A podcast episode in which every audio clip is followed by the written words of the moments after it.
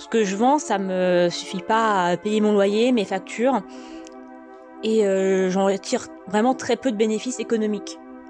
Euh, il y a quelque temps, j'ai rencontré une collectionneuse qui m'a demandé comme ça de but en blanc euh, quel était mon modèle économique. Alors j'avais été un petit peu surprise par la question et je lui ai répondu un peu confuse que moi mon business plan c'était d'alterner des jobs alimentaires peu rémunérés et peu qualifiés et le chômage et que Pôle emploi c'était mon principal sponsor. Pour nous, c'est très important de désacraliser le fait de vendre son travail. On s'est rendu compte qu'il y avait un gros tabou autour du prix euh, de notre travail quand on est artiste, comme si on devait un peu être dans l'attente euh, d'une institution ou d'une entité entre guillemets supérieure pour estimer et donner de la valeur à notre travail.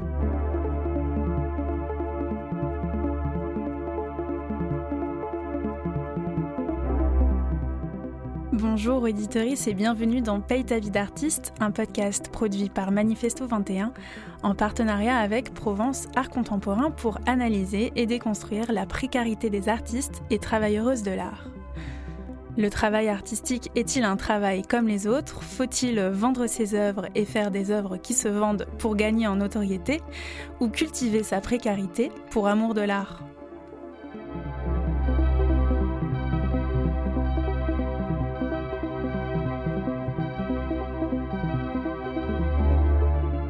Au fil de cette série, nous tendons le micro à des actrices du secteur artistique pour mieux comprendre la réalité de la vie d'artiste, les rouages du monde de l'art contemporain et de son marché et ouvrir des pistes de réflexion et d'action vers un renouvellement des pratiques.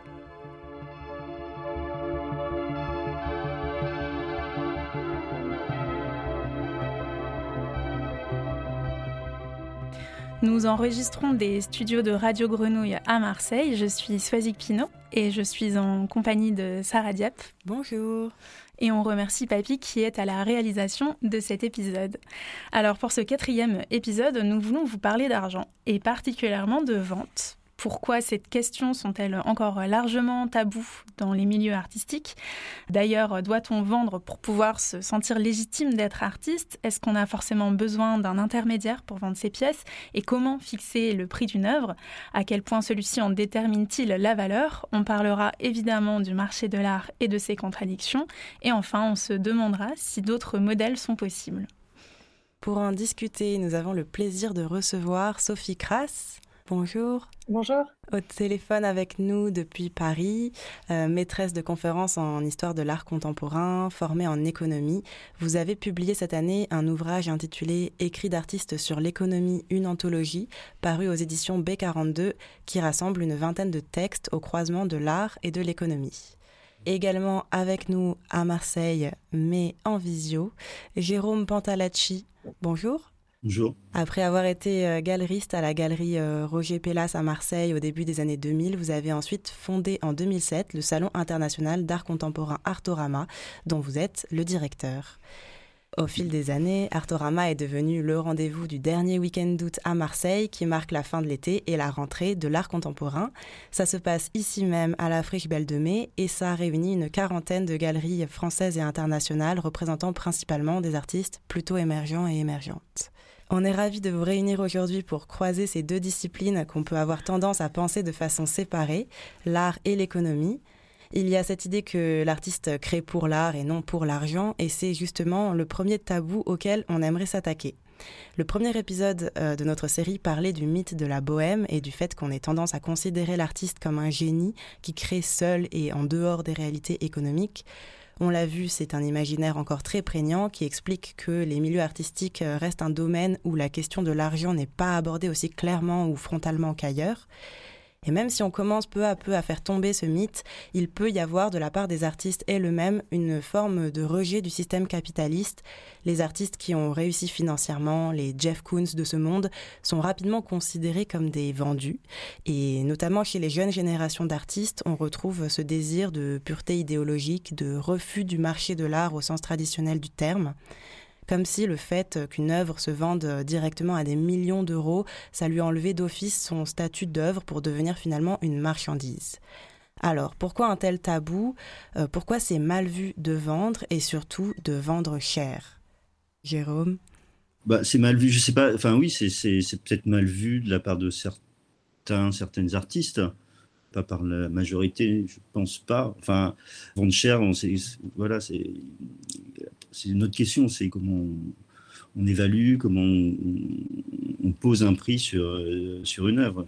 Enfin, ça, ça, dépend des positions d'artistes. Hein. Vous parlez de Jeff Koons, je pense que Jeff Koons, c'est quelqu'un qui, dès le début aussi, comme beaucoup d'artistes américains, comme Warhol avant, euh, avait intégré aussi la notion de marché, de circulation, de commerce aussi dans sa pratique. Donc pour lui, euh, c'est pas antinomique. C'est normal de, participer au, euh, au, marché. Donc en fait, lui, lui, il se contredit pas. un artiste qui, qui, lui, voudrait aller contre, si jamais lui, effectivement, il vendait et il vendait cher, euh, bah là, lui, on pourrait le critiquer là-dessus, c'est sûr. Donc ce serait plus une, euh, une, question du positionnement de l'artiste euh, Oui, je pense que bien sûr, il y, a, un positionnement par rapport au marché. Enfin, il peut y en avoir comme il peut ne pas y en avoir. Hein.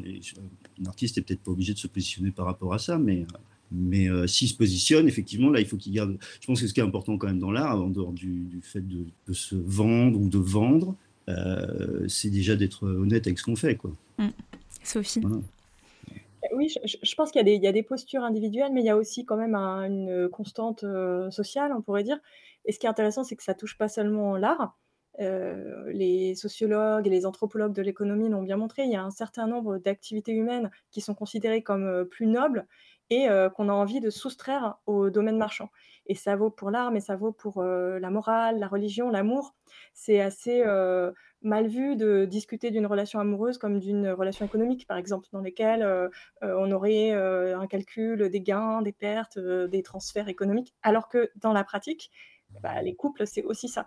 Mais il y a cette difficulté à penser en fait l'intersection entre voilà des domaines humains euh, qui nous sont particulièrement chers, euh, qu'on élève très haut dans, la hiérarchie des, productions et des interactions sociales, et puis la, sphère marchande.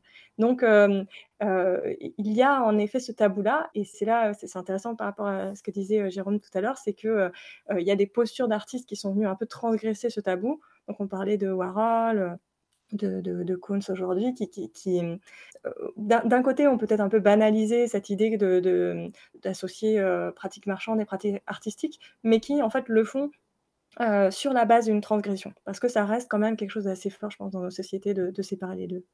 Et justement, on a l'exemple de Kuntz, Warhol, qui tous les deux sont américains. Est-ce que ce tabou de l'argent, le mal, d'avoir du mal à vendre, est-ce que ce serait une spécificité française, Jérôme? Bah, en tout cas, je pense que dans, l'ensemble de la société, enfin, c'est ce un peu ce qui est accepté généralement. C'est vrai qu'en France, on, a des positions différentes par rapport aux Américains. Quoi. Un Américain, c'est sûr qu'il dit facilement combien il gagne euh, par an, combien il fait d'argent. Ils en sont, ils en France, on ne parle pas vraiment de ce genre de choses. Même en étant assez intime avec d'autres personnes, on donne rarement sa grille de salaire ou des, choses comme ça en, France. Donc c'est sûr qu'on n'a pas, on n'a certainement pas le même rapport euh, en tant que société avec, euh, avec l'argent. Donc c'est sûr que les artistes n'ont pas le même même rapport non plus. Non plus, oui. Alors, puisqu'on parle d'artistes, on vous propose d'en écouter une. C'est le témoignage d'Aurore euh, Leduc, euh, diplômée des Beaux-Arts de Paris-Cergy en 2012. Dans son travail, elle met en exergue les différences de codes sociaux et culturels et s'amuse des systèmes des grandes galeries d'art. En 2015, elle a commencé un projet qui s'appelle Les supporters de galeries et qui fait une analogie entre le foot et l'art contemporain, deux mondes qui brassent des milliards d'euros. Fun fact, elle se fait plagier son travail par Maurizio Cattelan, un des artistes les plus connus et les plus chers du marché. Une expérience qui a contribué à nourrir euh, chez elle une relation assez étrange à tout ce milieu. On l'écoute tout de suite. Alors évidemment, j'aimerais vendre plus. Là, ça va faire à peu près 15 ans que je fais des jobs alimentaires. J'aimerais bien vendre à un moment parce que ça m'aiderait quand même à me sentir un peu plus légitime en tant qu'artiste, qui est quand même mon vrai travail. J'ai fait des études pour ça. Je suis l'une des seules personnes dans ma famille à avoir fait des longues études et je pense que dans ma famille, ils comprennent pas trop pourquoi je galère autant. Après, c'est la culture de ma famille. Hein. Je suis dans un milieu ouvrier. Il y a une espèce de culture méritocratique comme ça qui dit que quand on fait des études, on réussit forcément sa vie. Bah non, c'est un leurre. Surtout avec un diplôme des beaux-arts. C'est tout l'un ou tout l'autre. Là, honnêtement, je bosse pour survivre et pour payer la prod de mes pièces, parfois. J'ai pas d'atelier, ma pratique elle est essentiellement performative. À cause de ça, je m'adapte euh, je m'adapte à mes conditions de vie. La performance, c'est pas trop cher, mais bon, c'est pas le truc le plus simple à vendre non plus, donc euh, voilà, c'est un cercle vicieux. Euh. Dans mon travail, en plus, je parle beaucoup de ma précarité, de mon milieu social d'origine, de mes codes sociaux qui sont peut-être pas les mêmes que ceux la majorité des gens qui fréquentent ce milieu. Et c'est vrai que, hum, en règle générale, parler d'argent, pauvreté comme ça, c'est un peu malaisant. En tout cas, au mieux, c'est un peu exotique parce que les gens trouvent ça particulier. Voilà. Je dirais qu'il y a un certain malaise quand même. Alors, euh, Aurore Leduc parle ouvertement de sa précarité. Donc, on voit que si pour certains, euh, c'est tabou de, gagner de l'argent, pour d'autres, c'est aussi un tabou de ne pas en gagner, en, tout cas de le dire. Évidemment, la vente, ça représente parfois qu'une petite partie de l'économie des artistes. Beaucoup d'entre eux ont plusieurs activités ou un travail euh, alimentaire pour pouvoir produire leurs pièces à côté, comme Aurore. Et dans l'économie des artistes, il y a aussi bah, les systèmes de bourse ou de résidence qu'on ne peut pas négliger. Euh, mais si en 2016, 74% des artistes ont réalisé au moins une vente, pour plus de la moitié d'entre elles, ça représentait pas plus de 5000 euros.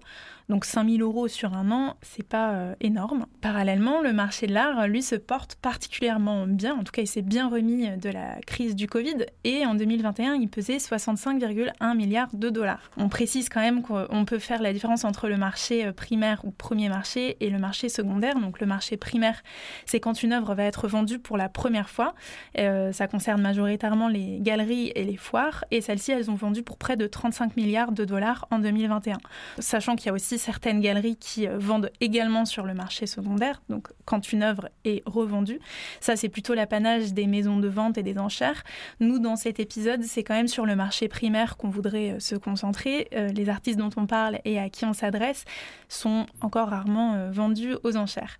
Il y a une certaine opacité en fait sur les chiffres de ce marché primaire, mais ça nous semblait important de préciser que dans ces 65 milliards de dollars que pèse le marché de l'art, il y a quand même une grosse part de, revente et de spéculation qui n'est pas négligeable. Peut-être que vous, Jérôme, vous avez des chiffres plus précis que notre, nos 35 milliards, ou pas nécessairement. Non, je pense pas. Enfin, j'ai pas tous les chiffres en tête, mais bon, je pense qu'il y a, voilà, il y a quelques rapports comme celui UBS Art Basel qui sort chaque année, ou le ISCOX aussi. Euh, voilà, qui, qui, donne des chiffres. Euh, j'aurais les mêmes, évidemment. voilà, c'est exactement là où on a été Après, puis on n'est pas à quelques milliards près, de toute façon. mais euh, oui, c'est sûr qu'il y, a une grosse disparité dans, le milieu de l'art. Il y a des volumes, bien sûr, qui, peuvent être énormes. Et à côté de ça, il y a beaucoup, beaucoup de gens aussi qui, artistes, mais pas que artistes, hein, euh, qui ont beaucoup de difficultés. Hein, la position des, commissaires d'exposition, euh, même de certains galeristes, hein, c'est une économie qui est très compliquée. Moi, je travaille avec quand même essentiellement depuis le début beaucoup de jeunes galeries. Euh, quand je regarde le, toutes, toutes, les galeries qui sont venues à Artorama, il y en a un grand nombre qui ont disparu pour les galeries, c'est aussi compliqué que pour, pour les artistes parfois. Et Sophie, est-ce que du coup, euh, ce marché de l'art, il a toujours, enfin historiquement, il a, il a toujours été cette énorme machine euh, qu'on connaît euh, aujourd'hui?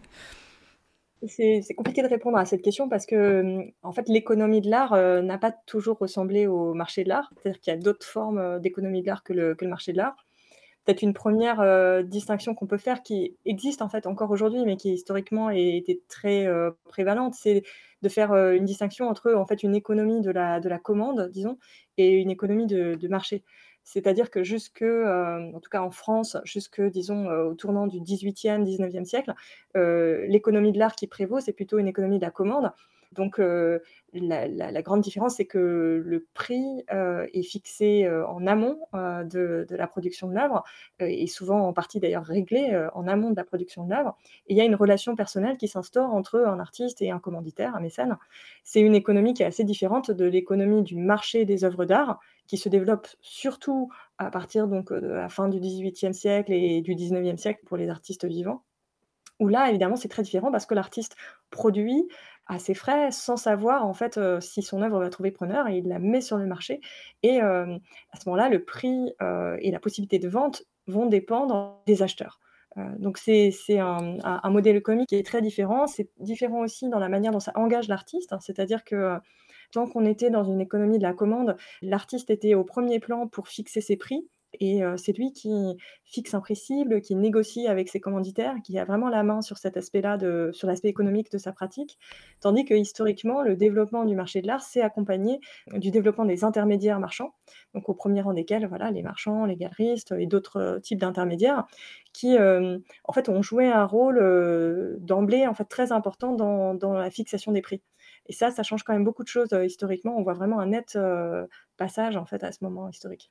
Alors justement, on parle de galeristes et euh, bah, quand on pense marché de l'art, on a d'emblée en tête euh, les stars de l'art contemporain, euh, multimilliardaires ou les ventes aux enchères qui brassent des sommes hallucinantes. Mais avant d'en arriver là, la réalité est bien différente et souvent les jeunes artistes, par exemple, qui sortent d'école, peuvent avoir beaucoup de mal à déterminer le prix de leurs œuvres parce qu'avant de coûter des millions, concrètement, on coûte combien? On est allé poser la question à un galeriste, Nicolas Veidig Favarel, le cofondateur de la galerie W, une galerie marseillaise aujourd'hui également installée à Paris. Et on va l'écouter également euh, tout de suite. Pour calculer le prix des œuvres, on se base sur ce que l'artiste a pu faire avant de collaborer avec la galerie. Quels prix sont déjà fixés? Quelles ventes ont déjà été réalisées? À partir de cette première base, on fixe les prix d'un commun accord on s'appuie sur un type de production déjà bien identifié, un format caractéristique par exemple, puis on harmonise le tout en prenant en compte les critères de dimension et de qualité des nouvelles œuvres produites. À chaque étape importante franchie, un solo show ou un succès en foire, une acquisition publique ou privée prescriptrice, on augmente le prix des œuvres progressivement. Il y a donc euh, des critères euh, précis qu'on peut prendre en compte, comme le format, euh, les dimensions, la technique. En revanche, pour ce qui est de la reconnaissance du public ou la qualité d'une œuvre, ça, c'est des indicateurs qui restent assez flous et assez subjectifs pour la valorisation d'une œuvre. Comment, Jérôme, comment est-ce qu'on quantifie, comment est-ce qu'on monétise ça? Bah, Il l'explique un petit peu, hein, Nicolas Védig, dans, son témoignage, mais juste pour dire aussi, c'est une, grande partie du travail des galeries, c'est aussi d'accompagner enfin et de valoriser le travail. Donc, dans la valorisation, c'est une création de valeur et, de maîtriser aussi, euh, de, maîtriser à la fois la, diffusion et aussi de, contrôler aussi sa, valeur. il y a une grosse euh, rivalité entre les maisons de vente et les galeries. Les maisons de vente, elles, c'est vraiment la loi du marché, c'est l'offre qui, créera le, prix et la, valeur. Alors qu'une galerie, elle construit. Oui, il y a une relation de confiance. Bah oui, c'est extrêmement important. La relation entre, entre, artistes et galeristes, elle est quand même sur une, confiance. Hein. Il, y a, aussi souvent des contrats quand même, mais, euh, mais c'est une relation très forte quand même, souvent. Il y a aussi des, des, problèmes. Hein. c'est pas toujours, toujours très simple, mais c'est toute la difficulté, c'est de trouver le, prix qui est juste au moment, euh, au bon moment. un artiste qui, veut vendre trop cher, et eh ben, surtout s'il est très jeune, ça peut être compliqué pour lui en fait, parce qu'il euh, peut y avoir un intérêt pour son travail de, collectionneur, euh, qui peuvent être aussi des institutions, hein, les collections privées bien sûr, les collections publiques aussi. Elle regarde aussi les prix. Hein, toutes les institutions qui achètent, euh, elles, regardent les prix et, et elles négocient les prix. Hein. Euh, donc un artiste qui est, pas, dont, le, prix n'est pas juste, enfin ou en tout cas qui, ne paraît pas juste à ceux qui, veulent l'acheter, euh, bah, c'est pénalisant en fait. Sophie, on parlait tout à l'heure du glissement qui s'est opéré entre depuis une économie de commande vers une fixation des prix qui se fait par les artistes, puis par les intermédiaires. Comment on en est arrivé à ce, enfin, à ce système aujourd'hui euh, des galeristes euh, notamment?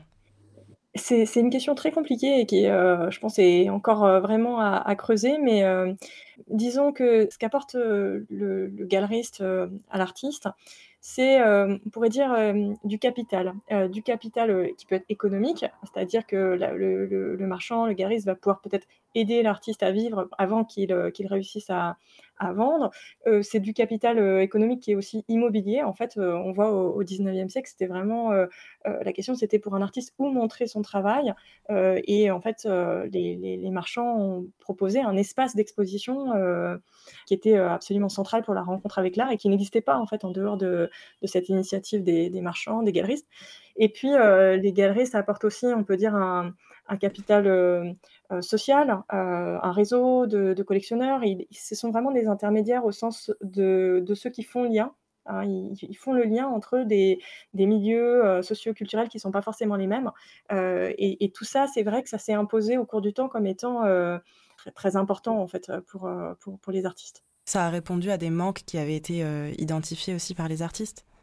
Alors c'est compliqué de, répondre à cette question parce que en fait quand on regarde les choses là encore hein, sur, sur, la période longue depuis le 19e siècle, on s'aperçoit que les artistes eux-mêmes et elles-mêmes ont, toujours été dans une, position assez ambiguë vis-à-vis de, des marchands c'est-à-dire euh, souvent euh, exprimer une forme de résistance, d'insatisfaction, avec un, idéal en fait de rencontre directe avec leur public qui existe depuis, euh, depuis le 19e siècle, en fait, depuis que ces intermédiaires ont pris de l'importance.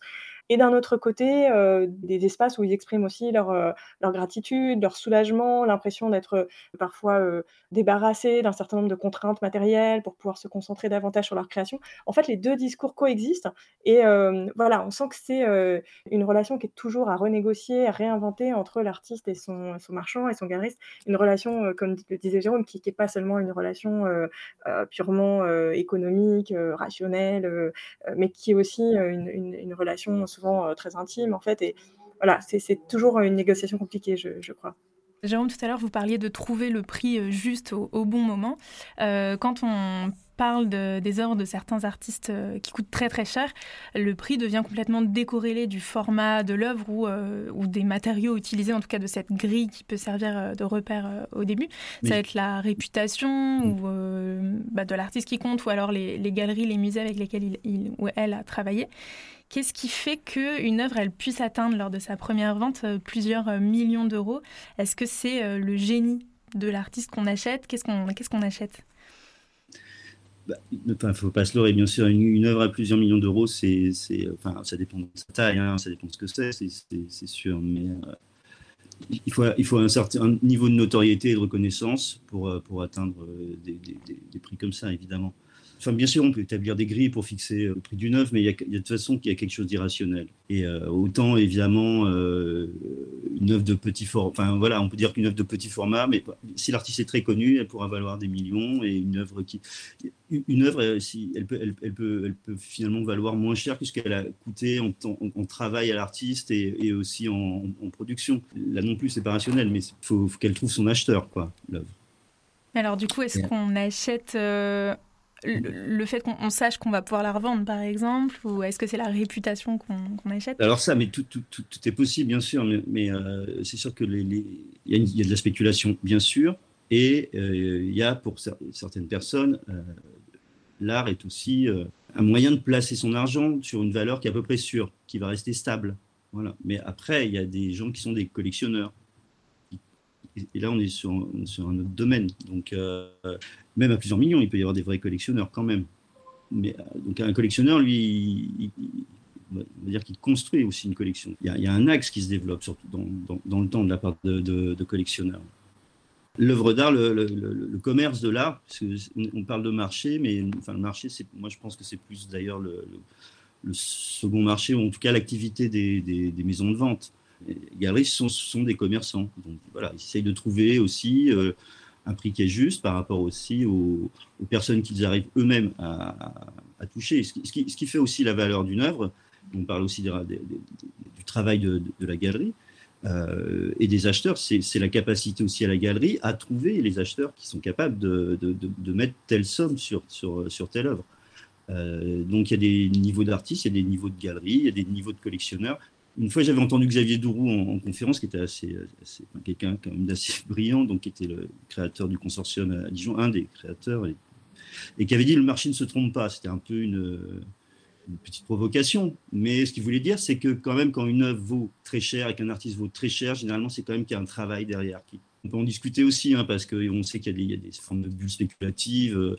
Euh, on avait vu il y a quelques années une photo, photo d'un photographe russe qui est absolument inconnu, mais qui, avait fait un record énorme de plusieurs millions parce que avait, je crois que c'était une photo de Poutine et qu'il y avait deux oligarques qui s'étaient euh, battus en salle de vente pour l'acheter et donc euh, le prix est monté.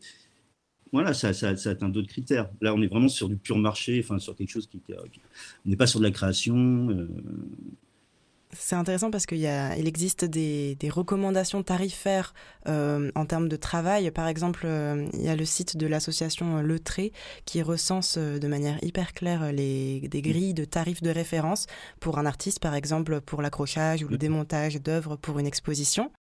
Du coup, par exemple, c'est 243 euh, euh, euros hors taxe la journée. Euh, mais voilà, déjà, ces recommandations-là, elles n'ont aucune valeur contraignante. Et après, en termes de commercialisation des œuvres elles-mêmes, il n'y a aucun, aucune grille qui encadre tout ça. Les galeries, elles déterminent leur prix par elles-mêmes. et il y en a les artistes. Hein, les artistes aussi, bien sûr. C'est rapport de force, quand même. Un artiste qui est très puissant, finalement, il peut très bien, il peut négocier. C'est vrai que généralement euh, ce qui est la norme, c'est 55, euh, enfin, 50% pour, pour, pour, chaque partie, après déduction, enfin, hors impôt et hors production. Euh, mais il y a des artistes qui peuvent négocier 60-40. enfin, je n'aimerais pas de nom, mais enfin voilà, il y, a des artistes qui, qui, ont cette capacité. Il y a des artistes qui peuvent changer de galerie. Il y a des artistes. C'est oui, on entre dans, dans, la loi du marché, comme on disait.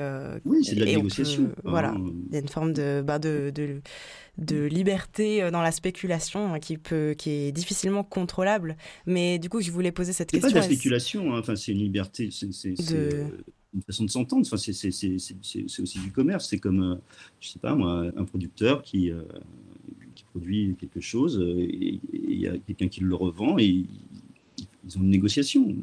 C'est bien sûr c'est du business aussi. Hein, je veux dire, enfin pour pour l'artiste, pour la galerie, pour bien sûr. Mais est-ce que, est que du coup, il, est possible d'envisager, euh, par exemple, des chartes ou des, euh, ou des plafonds euh, à ne pas dépasser? Ou est-ce qu'on peut, par exemple, imaginer qu'il y aurait un prix juste ou éthique à une œuvre et qu'au-delà de ça, ben, on entre dans quelque chose d'un peu irrationnel Moi, je crois qu'on est de toute façon dans quelque chose d'un peu irrationnel. Mais l'art, hein, c'est quand même quelque chose d'un peu irrationnel. Donc, son économie aussi. Hein. Enfin, l'économie, c'est déjà aussi quelque chose d'un peu irrationnel. Hein. Les deux domaines qui sont assez irrationnels ensemble irrationalité. Vous parliez du 50-50 euh, sur la commission du galeriste, euh, qui peut du coup avoir tendance à être un peu euh, diabolisé à cause de ça. Pourtant, au-delà de la simple vente, vous en parliez également, c'est important de préciser que la galerie, elle joue un rôle d'accompagnement des artistes pour les aider à trouver des expositions, des acheteurs potentiels, parfois les épauler dans les démarches administratives, mais aussi elles mettent en valeur, elles visibilisent le travail des artistes, elles vont parfois gérer la logistique qui va autour de, l'exposition euh, de certaines pièces, etc. Euh, certaines galeries, elles ont également un rôle de conseil artistique et elles s'investissent parfois dans la production des œuvres. On écoutait tout à l'heure euh, Aurore Leduc et on aimerait ben, l'écouter à nouveau parce qu'elle nous parle justement du rapport qu'elle a avec sa galeriste. Moi, par exemple, j'ai de la chance du coup d'être soutenue par une galeriste, Chloé Salgado, qui me laisse quand même euh, vraiment une totale liberté sur ce que je fais, qui m'aide aussi parfois à financer euh, la production de mes pièces. Elle m'offre aussi une, certaine légitimité hein, que je recherche tant avec mon syndrome de l'imposteur et euh, une visibilité. Et surtout, vraiment, la chose à laquelle j'aurais pas accès de moi-même, c'est un, un certain cercle social, un réseau de collectionneurs moi, j'aurais jamais accès à ces gens-là, en fait, de base, dans mon quotidien, et eux, ils peuvent me permettre aussi de, vivre de ma pratique. Donc, euh, voilà. Donc, euh, c'est quand même plutôt cool d'avoir ce genre de soutien euh, professionnel et humain dans ce milieu. Surtout que moi, par ailleurs, d'un point de vue institutionnel, j'ai vraiment très très peu de soutien. Vu mon travail, c'est quand même compliqué pour moi de prétendre à des bourses ou à des résidences. D'ailleurs, économiquement parlant, c'est pas du tout viable pour moi de faire des résidences, donc du coup j'en fais pas et du coup je perds toute cette visibilité et toutes ces sources de revenus.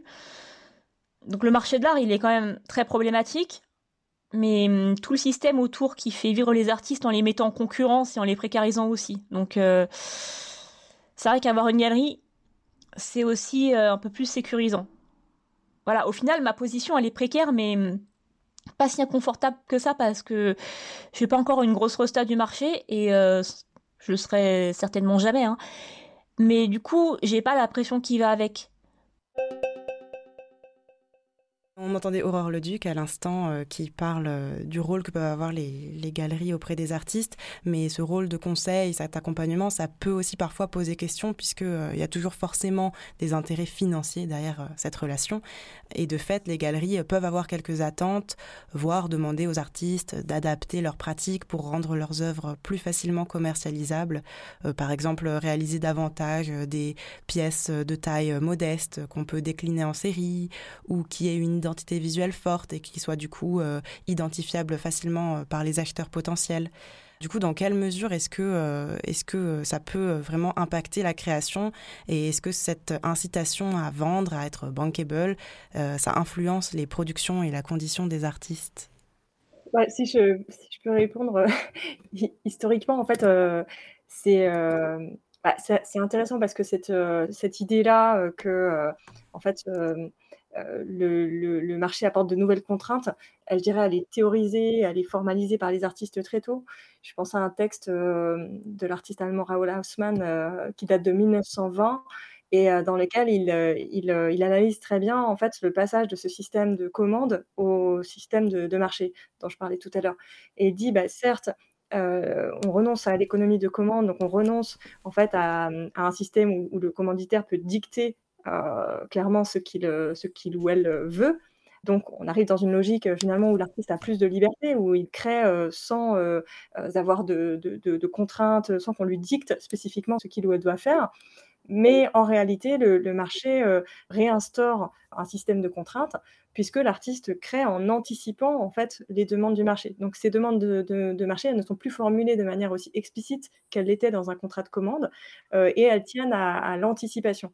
Et ce qui est intéressant dans cette analyse-là, c'est qu'on voit bien que le problème, c'est pas tellement en fait le, galeriste ou le marchand, parce que quand bien même l'artiste vendrait tout seul sur le marché, il ne peut pas en fait faire l'abstraction de cette anticipation de la demande. Donc c'est juste une manière différente dont les contraintes économiques vont euh, agir sur la création. Au lieu d'être formalisé dans un contrat où c'est assez clair, le commanditaire euh, dit ce qu'il veut, et eh ben, l'artiste va essayer, euh, malgré lui, hein, la plupart du temps, ou malgré elle, de, deviner en fait ce qui va pouvoir plaire, ce qui va pouvoir se vendre. Et en fait, le rôle de l'intermédiaire marchand, ça peut être de traduire à l'artiste cette anticipation.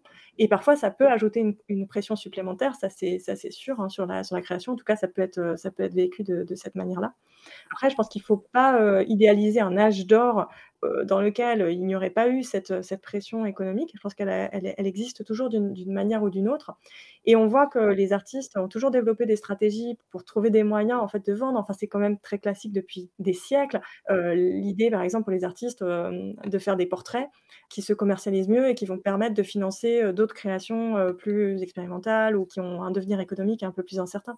Donc voilà, je, je, relativiserai un peu que c'est un, problème lié aux, intermédiaires marchands. C'est un problème de, l'économie de la création de manière générale. je dirais même, pardon, pour, revenir un peu aussi sur le rôle des, galeries, c'est que de la même façon, comme le, dit Sophie, qu'un artiste peut consacrer une partie de sa production en sachant qu'elle va être plus commerciale, enfin plus, facilement commercialisable en tout cas, euh, pour pouvoir produire aussi des choses qui elles sont plus compliquées, voilà, on va dire moins rentables. Quoi. Euh, de la même façon, il y a des, il y a des, galeristes euh, qui ont des artistes qui sont beaucoup moins aussi vendables, qui sont plus compliqués à vendre, mais dont ils défendent le travail sur des années. Et à côté, bien sûr, ils ont des artistes qui sont plus facilement commercialisables et donc avec lesquels ils vont gagner plus d'argent, qui va permettre aussi d'équilibrer l'activité de la galerie. Ils ne vont pas travailler moins pour l'artiste qui rapporte moins d'argent, mais c'est, ils, vont, trouver un équilibre et ils vont pouvoir travailler aussi comme ça sur du, sur, sur, sur du long terme. Euh... Ouais, donc des astuces qui se développent euh, côté artiste comme euh, côté galeriste. Alors même si c'est euh, légitimement et, important de vendre, pour certains artistes, bah, c'est essentiel de penser son économie autrement, tout simplement parce que bah, c'est pas toujours facile d'avoir un galeriste. Les galeries, elles sont concentrées en France, en tout cas en région parisienne, et c'est pas le cas de, de, tous les artistes. Et puis il y a aussi certaines pratiques qui répondent pas du tout aux attentes des galeries. Aurore Leduc, elle le soulevait en début d'épisode.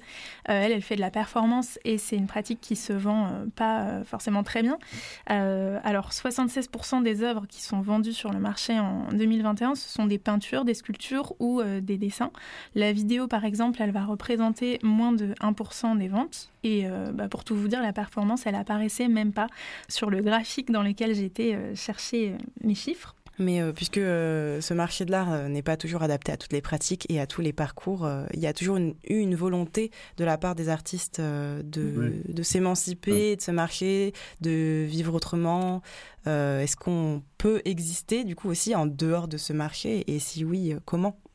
Juste pour, pour, pour, nuancer encore un petit peu, c'est sûr que la performance, surtout par rapport à la peinture ou ou à la sculpture, ou à la photographie, au dessin. Enfin, déjà, quand c'est en 2D, c'est plus facile euh, voilà, que, l'installation, enfin, évidemment. Et la performance, c'est sûr que c'est beaucoup plus compliqué, mais ça existe. Enfin, je veux dire, il y a, il y a des artistes qui font de la performance, il y a des, il y a des institutions qui en achètent, il y a des collectionneurs privés qui en achètent, il y a des galeristes qui en vendent. Euh, ça existe. Oui, il y a une euh, économie ouais, ouais, de la performance. Quoi. Un artiste comme Tino Segal qui ne fait que de la performance, ben, il a un galeriste, Yann Mott, qui a su aussi euh, montrer son travail, le montrer en certains endroits, faire en sorte qu'il soit collectionné par certaines institutions, certains collectionneurs privés. Pour moi, c'est un galeriste qui est assez, euh, assez remarquable. C'est-à-dire qu'effectivement, il, travaille avec des artistes qui sont assez pointus, qui peuvent être très conceptuels, et qui sont évidemment pas des artistes de marché, donc pas des artistes qu'on va retrouver en salle de vente, mais lui, il fait son vrai travail de galeriste et, euh, ces artistes vivent de pratique. Certainement pas la majorité, mais ça, ça existe. Oui, et puis peut-être pour aller dans ce sens, en fait, euh, c'est intéressant de voir euh, effectivement l'inventivité dont on peut faire preuve pour inscrire, enfin trouver une économie à des, à des pratiques qui ne s'en servent pas facilement dans, le marché. En fait, ça montre bien que le marché de l'art, ce n'est pas forcément un marché des, des, biens rares ou des biens uniques, et on peut euh, s'inspirer euh, de, pratiques économiques qui viennent du monde de l'édition, du monde des spectacles vivants. Et euh, c'est vraiment quelque chose qui s'est beaucoup développé, non seulement au XXe siècle, mais, même avant, en fait. Hein. cette idée que voilà, l'économie de l'art n'est pas forcément une économie qui consiste à posséder un objet rare ou à posséder un objet unique, mais que ça peut s'inscrire dans d'autres types, donner accès, ça, peut être d'autres formes d'économie. Alors euh, justement, on voudrait faire un focus sur euh, une initiative qui s'appelle Super Sapin, qui euh, organise des ventes d'œuvres d'art en dehors des lieux qui sont habituellement consacrés à la vente. Donc elles réunissent des artistes, trouvent le lieu, elles prennent en charge le transport des œuvres, communiquent autour de la vente, et leur but c'est de désacraliser le fait de vendre. Donc on écoute tout de suite Clémence Rivalier qui nous explique leur concept. On s'est dit qu'il fallait qu'on invente un nouvel espace pour décompresser un peu la tension qu'il y avait autour de l'argent et de la valeur de notre travail. On a réalisé aussi qu'il y avait un manque d'espace et de moments pour montrer euh, ces œuvres et que les artistes avaient une difficulté peut-être parfois à sortir de leur ville ou de leur région pour montrer leur travail.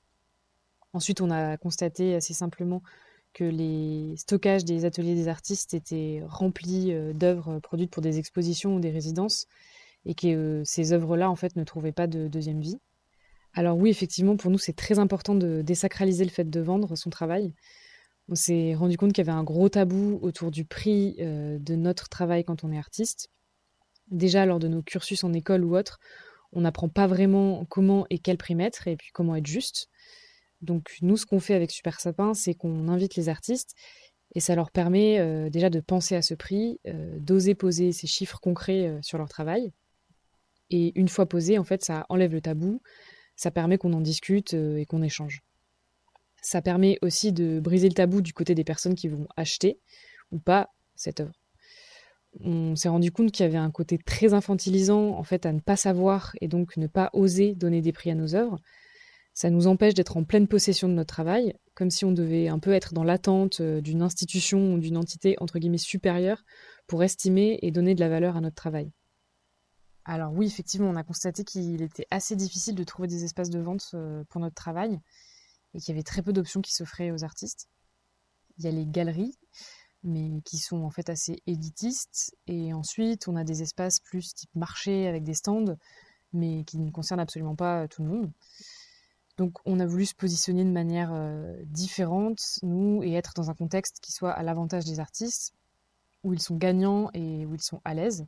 Donc euh, pour l'instant, on a été euh, seulement dans des espaces d'art contemporain, comme euh, à la Tollerie à Clermont-Ferrand ou à Comet Art Space à Lyon. Et c'est des invitations qui nous ont donné la chance d'avoir des espaces incroyables et un accompagnement incroyable pour nos événements. Mais évidemment, maintenant, on se pose un peu la question d'être, encore une fois, dans des espaces seulement dédiés à l'art contemporain. On aimerait beaucoup pouvoir organiser les prochaines éditions dans des espaces qui soient plus alternatifs ou plus accessibles.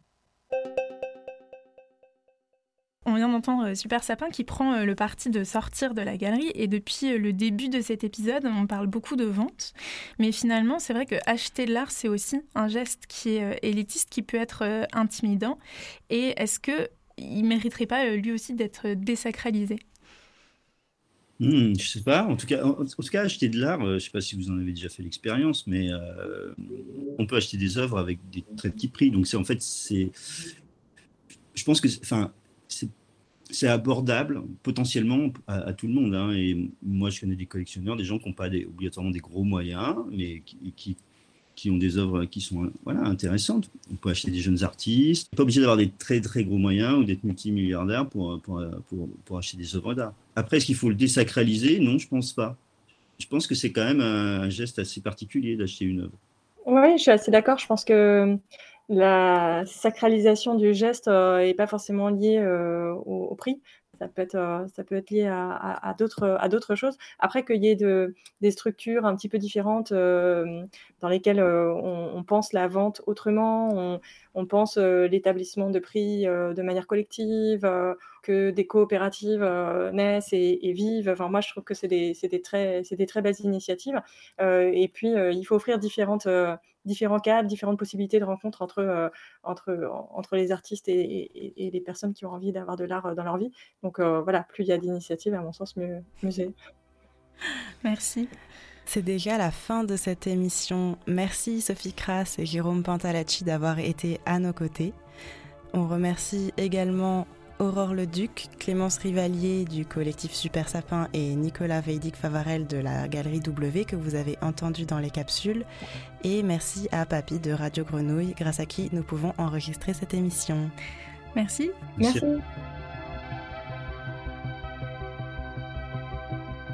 C'était le quatrième épisode de Paye ta vie d'artiste, un podcast produit par Manifesto 21 en partenariat avec Provence Art Contemporain. Si vous avez aimé cet épisode, n'hésitez pas à le noter et à le partager autour de vous. Il a été écrit et réalisé par Sarah Diep et Swazik Pinault avec l'aide de Anne-Charlotte Michaud. L'habillage musical est signé par Alex Hichel. Et vous pouvez euh, réécouter ce podcast sur toutes les plateformes d'écoute ainsi que sur le site de Provence Art Contemporain et sur manifesto-21.com.